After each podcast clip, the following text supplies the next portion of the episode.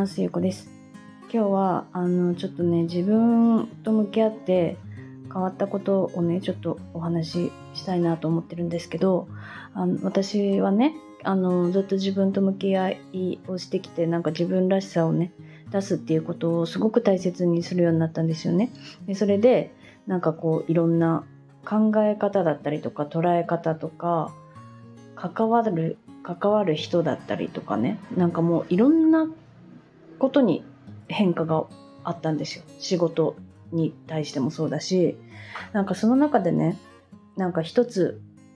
すごくこう良かったなって思ったことがあってなんかそれはね何かっていうとあの人を頼れるようになったっていうことなんですよ。私はねあの昔から結構何でも一人で解決できるようなタイプだったんですね。何かわからないことがあれば Google で検索できるし、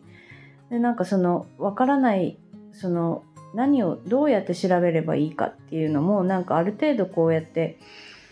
調べ検索すれば答えは出てくるっていう感じで今までやってきたんですけどなんか最近はやっぱりこう新しいことに挑戦することも多いからか検索してもなんかこうわからないとか答えが出ないっていうことが結構増えてきてなんかこうやっぱりその今まで調べれてたってことはやっぱりその挑戦をあんまりしてなかったっていうこともあったなっていう。ただただなんかこうこれは何だろうなって調べ調べれば答えがあるものに対して私は何かこ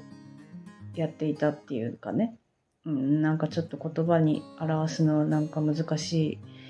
いんですけどなんかね挑戦しているとなんかこう検索してもわからないこととか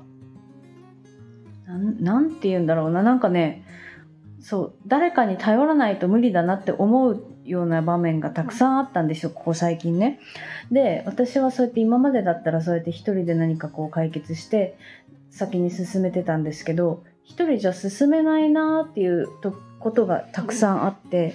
あこれはもう人に相談しないと無理だなっていう状況に、ね、なることが多かったんですよ。それももしかしてそうやって私が人を頼れるようになるためにそういう出来事が起きてるのかなっても思ったんですけどそうやってね人に頼ってみるとあっさり解決したりとか何か欲しかったこうヒントがもらえたりとか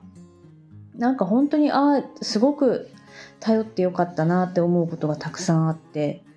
でなんかそれがまたこう今までやったことないいいことだから新たなこう道につながっていったりとかね。いろんなこうことが起きていて。でもなんかこう人に頼るってなんかこうできない人特にね多分なんか長女とかね長男とかそういう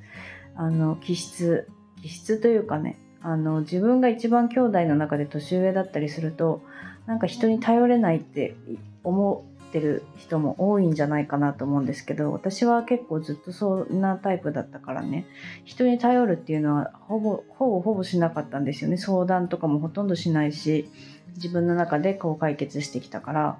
でもそれを人に頼れるようになるとなんかこうその人に対して、まあ、その人に対してだけじゃなくて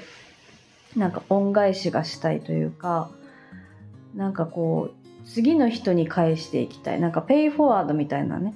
なんかこう自分がこう恩を受け取ったりとか何かされて嬉しかったことがあったらその人に返すんじゃなくて次の人にやっていくっていうね。